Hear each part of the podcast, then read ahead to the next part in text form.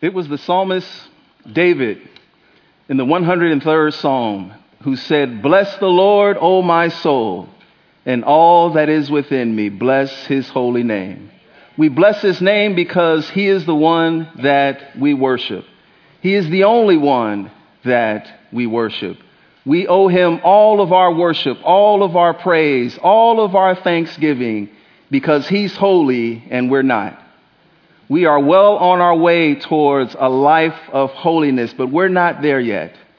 And uh, we look forward to the day when we will worship the Lord uh, in his presence, in the fullness uh, of his presence when we get to heaven. Blessed be the name of the Lord.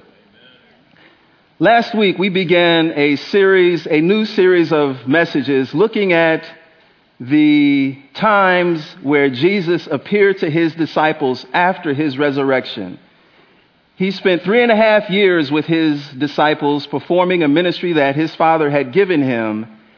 And the final part of his earthly ministry was at the cross on Calvary.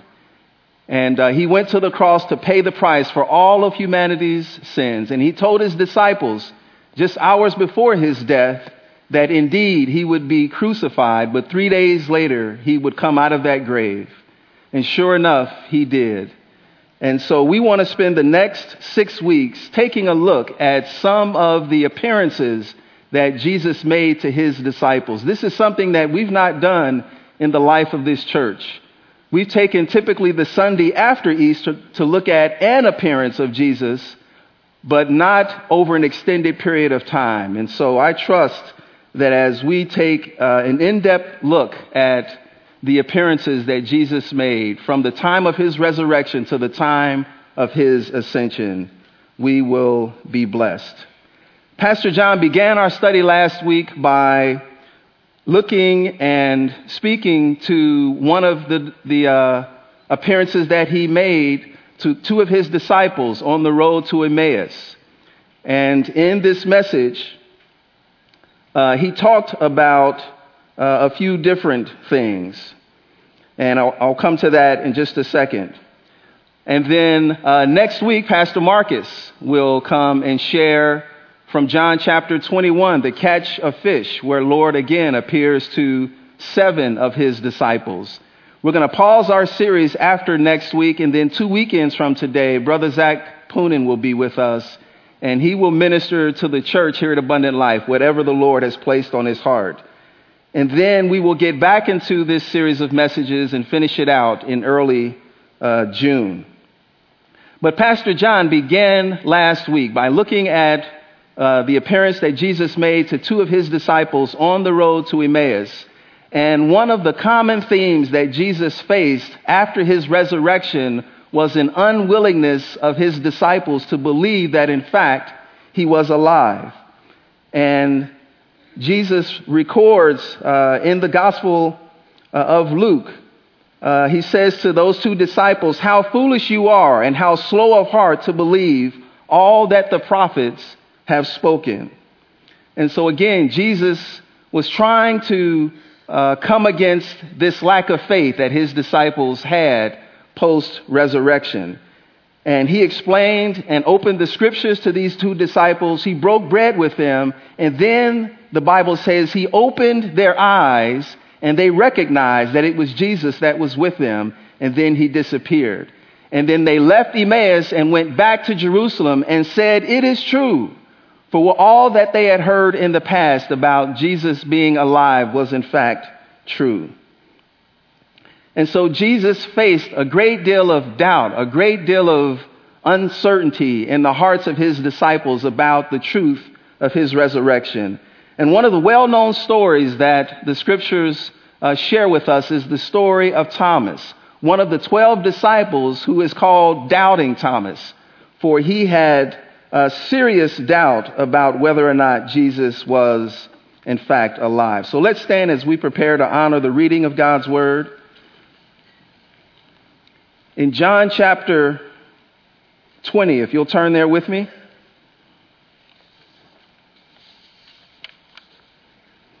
John chapter 20, we'll read verses 24 through 29. John chapter 20, beginning at verse 24. But Thomas, one of the twelve, called Didymus, was not with them when Jesus came.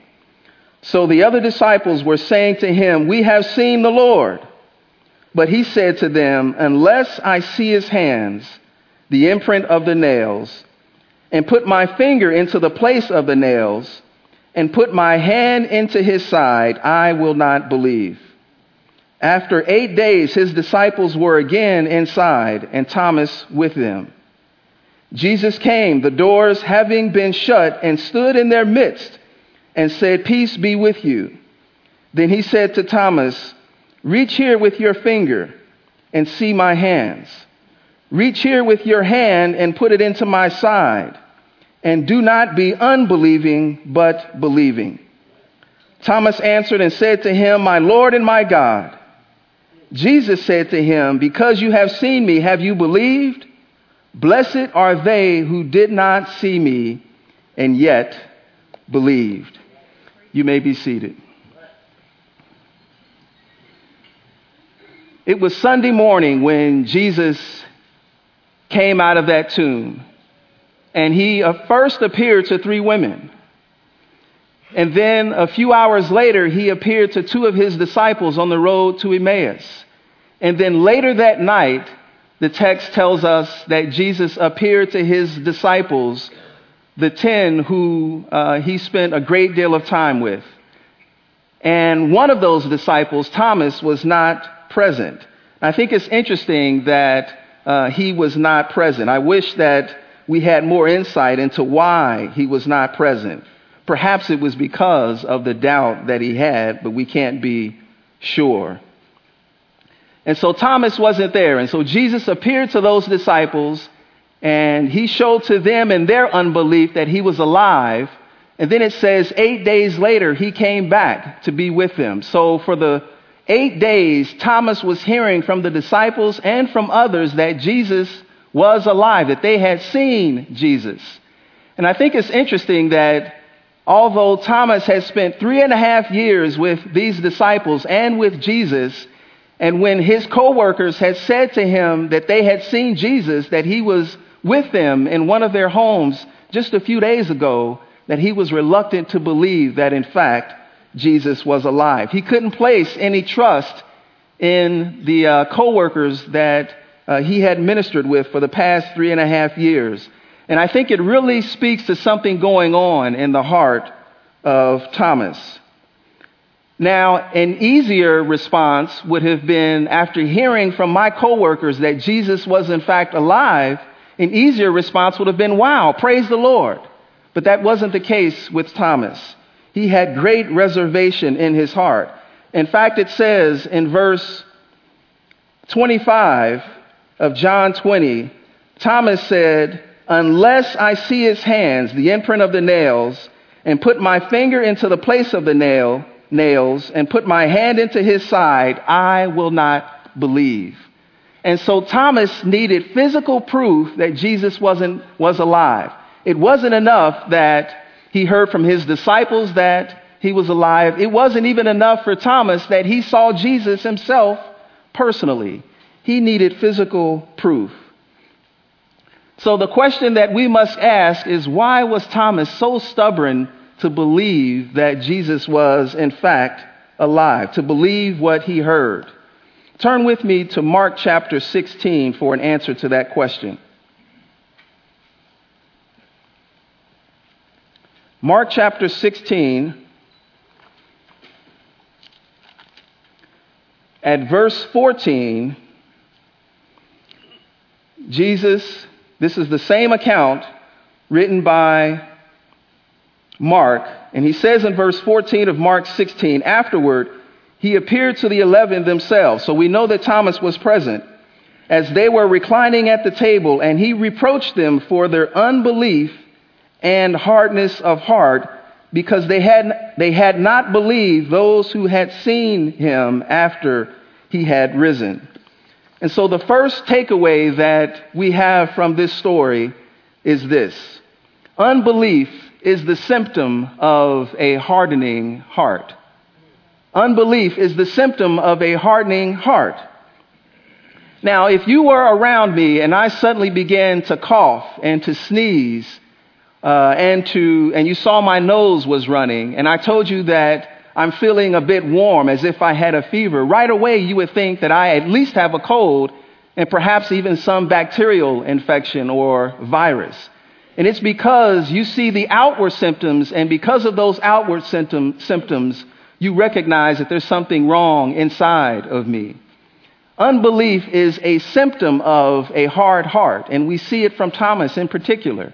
Now, all the disciples were hard to believe, but not so with Thomas. There was uh, something uh, stronger in his heart that kept him from believing all that he heard. Turn with me to ha- uh, Hebrew chapter 3. Hebrews chapter 3 for more understanding into the hardness of our hearts and how it relates to unbelief.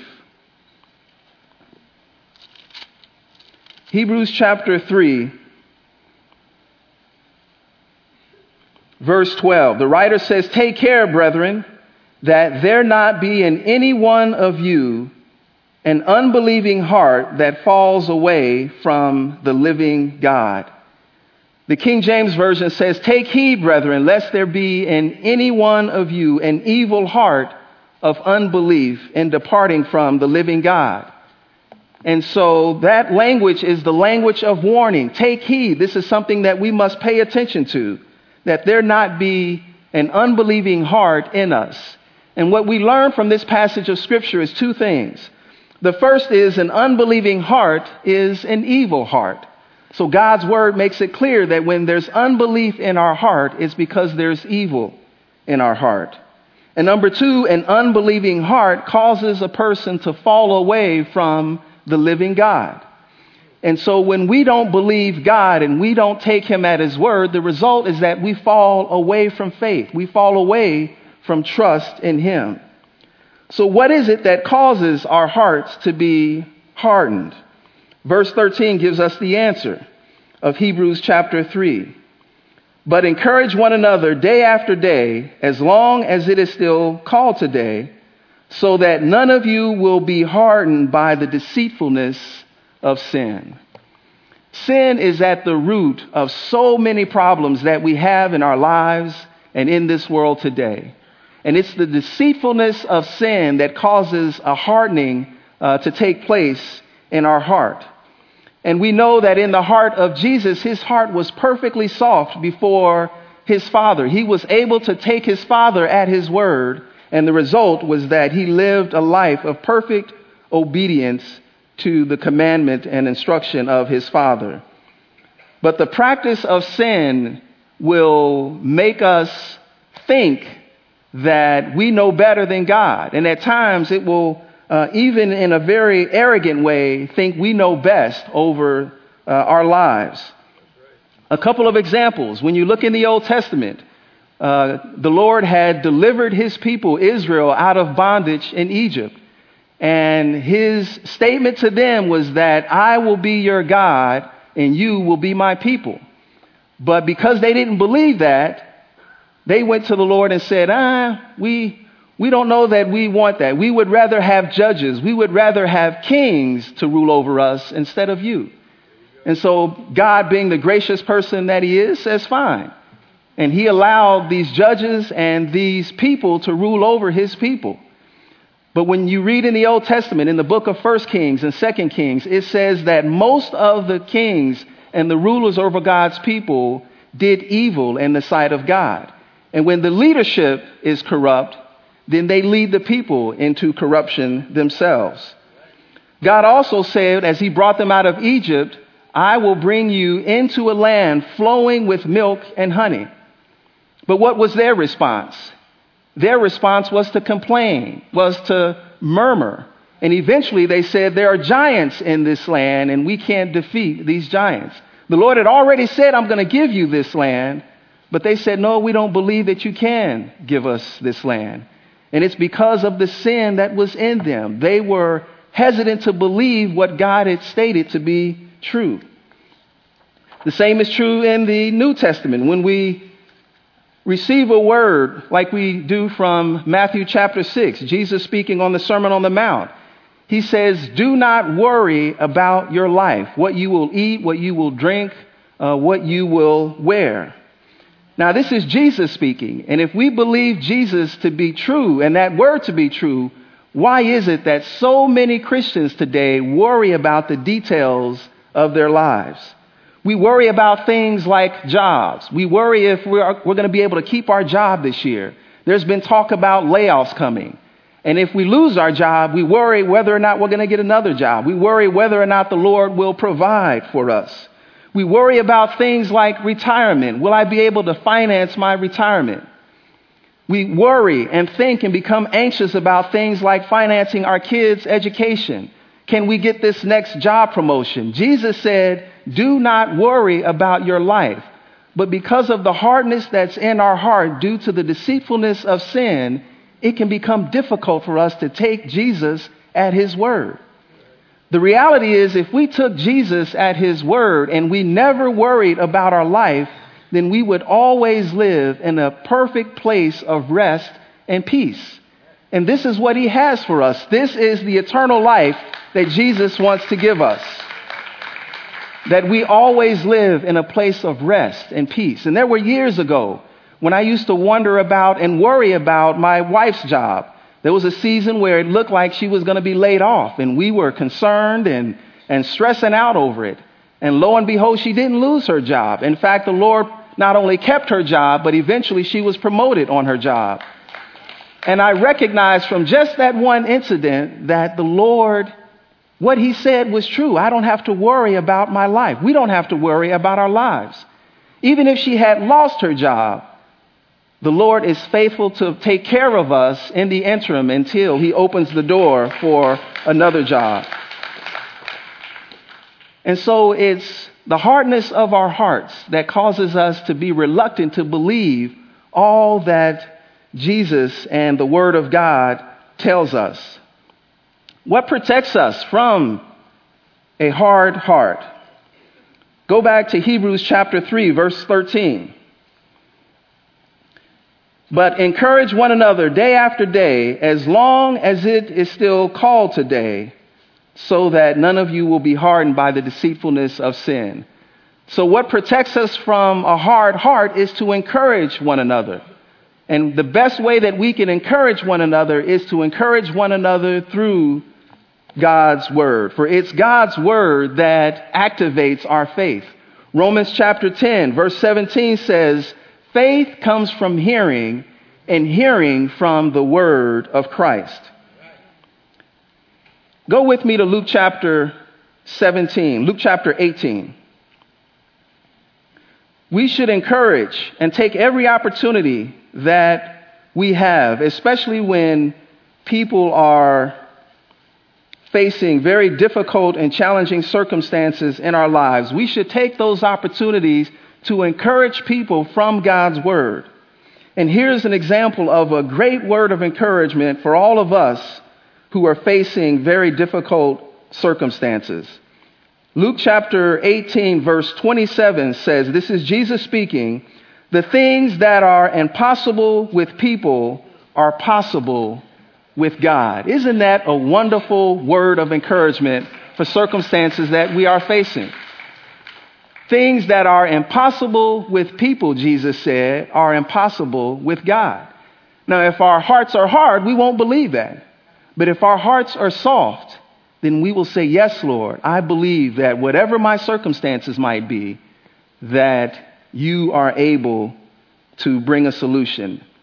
And we see this over and over again in the scriptures. One of the great examples of how God how nothing is impossible with God is in the Old Testament when God delivered his people through Moses uh, out of bondage in Egypt. They left Egypt and then they come to the Red Sea. And they're standing with the sea in front of them and Pharaoh's chariots, the enemy, behind them. Now, this is a very, very difficult problem in the eyes of the Israelites. And they had no idea what to do. And the Bible says in Exodus chapter 40, uh, uh, Exodus chapter 14, that great fear came into their hearts. and they started complaining to Moses. But what did God tell Moses to do? He told Moses to lift up your staff, and I will send a wind through the sea that will raise up the waters on both sides like walls. That in and of itself is an amazing miracle. But what makes it even more amazing is that the people walked through on dry ground. On dry ground. And so, what does that say to us? That no matter what problem you and I might face in this world today, God has an answer. He has a solution for us. That's what the miracles were all about to show that whatever problems you and I might face, He always has a solution. But oftentimes we so fixate on our problems and we think about them so much that we don't think about the fact that Jesus is present with us, ready to help solve the problems that we face. We should be a people who are quick to take our problems to the Lord in prayer. And the result is that we give them over to Him and then we stay in a, ple- in a place of rest and in a place of peace. Unbelief is a very serious thing. It's a symptom of a heart that is infected by the deceitfulness of sin. And the writer of Hebrew gives us this warning to take heed that there not be in any one of us an unbelieving heart towards the living God. So that's the first takeaway that we can learn from the story of Thomas. The second one, going back to John chapter 20,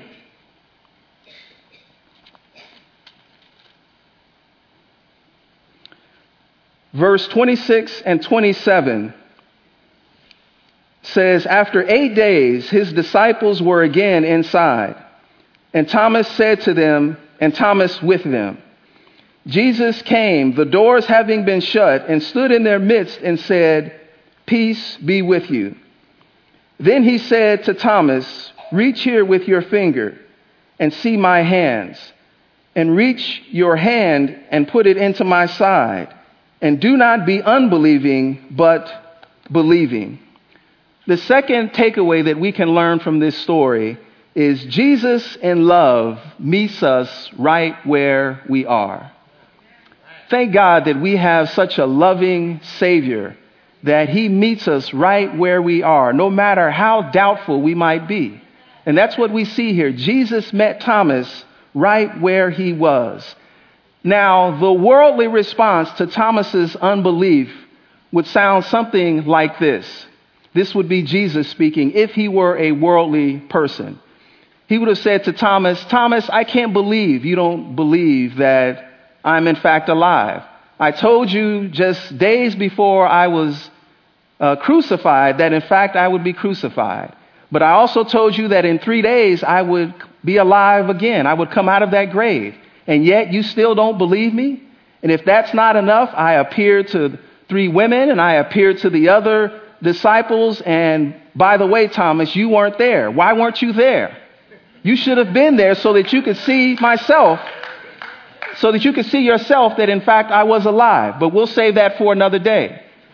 Jesus could have responded that way if he were a worldly person. But because he is fully God, and he has the compassion of God. It's the love of Jesus in his heart for Thomas that causes him to provide the exact proof that Thomas needed. Remember, Thomas needed to see three things. He needed to see three pieces of physical evidence. The first is he wanted to see his hands. The second was he wanted to place his finger into the imprint of the nails. And the third was he wanted to place his hand into Jesus' side. That's what Thomas said he needed to do before he would believe. And so, what does Jesus do? He says in verse 27 Reach here with your finger, number one, and see my hands, number two. And reach here with your hand and put it into my side. This second appearance that Jesus made to his disciples was specifically for Thomas, so that he could help Thomas to believe. And this is a word for all of us that Jesus, in his love for us as his followers, will meet us right where we are, even if there's great unbelief and hardness of our hearts.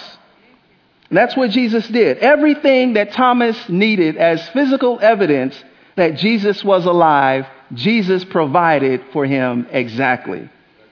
Aren't you glad that Jesus loves us in this way? He recognizes where we are and he lovingly convinces us on our own terms of his presence that he is near. Have you ever had those times in your life where the Lord appeared to you? The Lord spoke a very specific word to you, and you knew without a shadow of a doubt that it was the Lord. Have you ever had those times? I see many of you nodding yes. That's Jesus convincing us in those times where we're doubtful, where we're fixated on our problems and our issues. Every time the Lord comes to us, it's to assure us that He is near. When He does something miraculous in our life, it's to assure us that you can trust me, that I'm near. It's the same thing that He did for Thomas. He came and provided the proof that Thomas needed that He was near. But after Jesus provided the proof to Thomas, he said, Stop being so unbelieving, but believe. The New International Version says, Stop doubting and believe. And this is Jesus' uh, commandment to us, his word to us today, that we should stop doubting and believe. We should stop doubting, even in the midst of our challenging and difficult circumstances, we should stop doubting and believe. This is the second of three takeaways. The last of the takeaways is found in verses 28 and 29 of John chapter 20. Thomas answered and said to him, My Lord and my God. Jesus said to him, Because you have seen me, have you believed? Blessed are they who do not who did not see and yet believed. The third takeaway that we can take from this story is Jesus commends a faith that needs no visual proof. Jesus commends a faith that needs no visual proof. This is the essence of true faith. Turn with me to Hebrews chapter 11.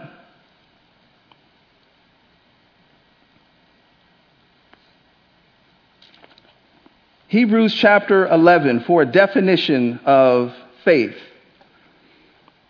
Verse 1. Now faith is the assurance of things hoped for, the conviction of things not seen. See, in the court of law, physical evidence is important. That's how you bring a conviction uh, against the defendant. But in God's kingdom, physical evidence is not necessary. What's necessary is this the Word of God. It's the Word of God that brings faith. That's what Romans 10 17 says. None of us have met Jesus uh, physically in our lives. He was on this earth 2,000 years ago. And yet we believe Jesus as Christians and we follow him uh, as uh, his disciples because of what this book tells us. We believe this book to be the Word of God. We believe it to be true. We believe it to be inspired by the Holy Spirit. And we believe that it was written for our instruction. And so, because we believe it, we place our faith in this Word. A person that is a person of faith will say, if God says it, if it's written in this book, I believe it, and that settles it. And this is the place that I hope to stay always. I want to always live in a place of faith where if this book says it, I believe it, and that settles it. But the person who lacks faith will read something in this book and say, I'm, I'm not so sure that I believe that. I'm not so sure that I agree with that. And I think when we make statements like that, it's the epitome of arrogance. Again, we're talking about God. And it's like His word is true. There's a scripture that says, Let God be true and every man a liar. In fact, let's take a look at that in Romans chapter 3. Romans chapter 3.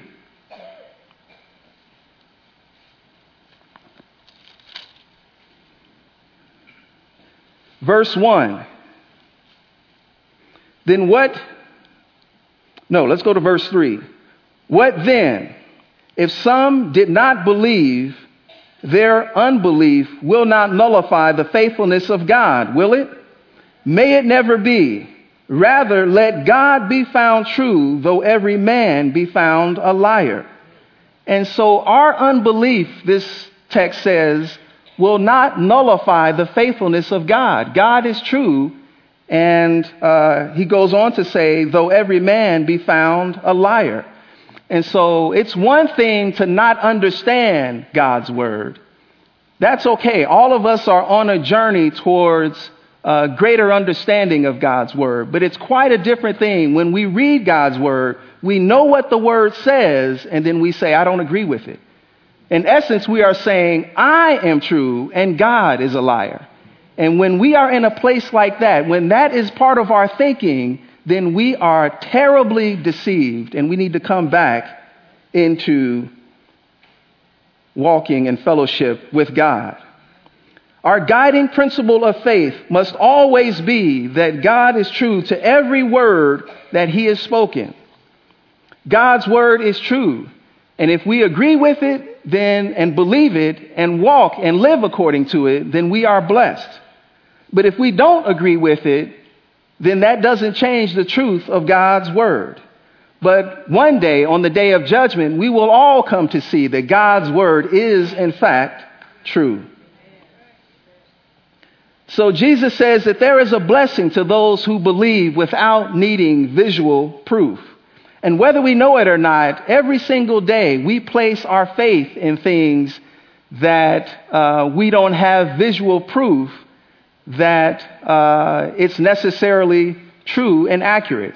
A great example of that is two days ago, my wife, uh, for her job, had to drive up to Napa. And Napa, as we all know, is about 80 miles away. And my wife, for lack of a better term, is directionally challenged and she doesn't necessarily know her north from her south and her east from her west.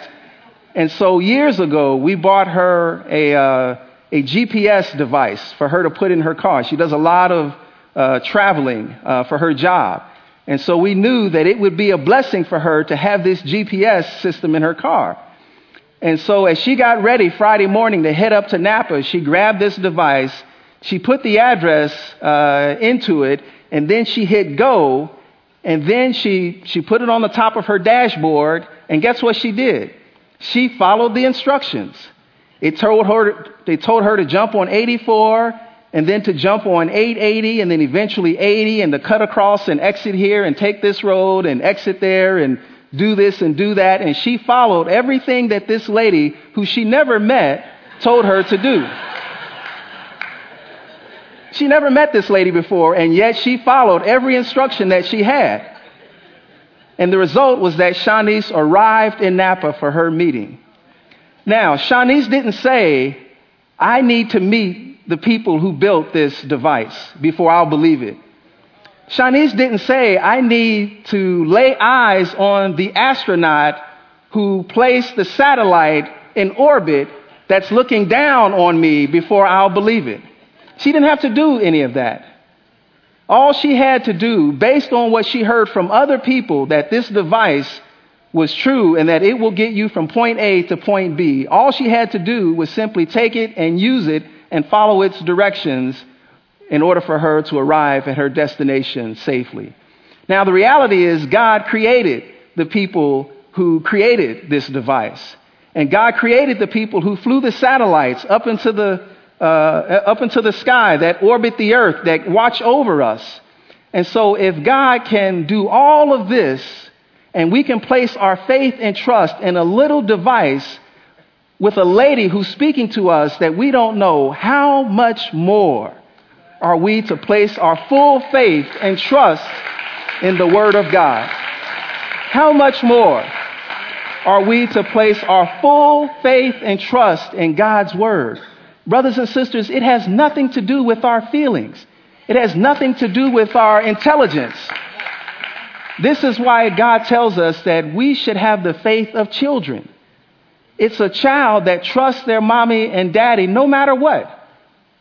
And that's what God wants from us, that we be children of faith, children of His. Another thing that we can recognize is that faith produces obedience. Look with me at Romans chapter 16.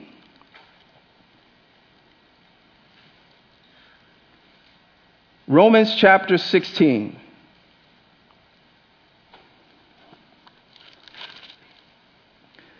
Romans 16, beginning at verse 25, Paul writes, Now to him who is able to establish you according to my gospel and the preaching of Jesus Christ, so there's the word of God, according to the revelation of the mystery which has been kept secret for long ages past, but now is manifested, and by the scriptures of the prophets, again, God's word, according to the commandment of the eternal God, has been made known to all the nations, leading to obedience of faith.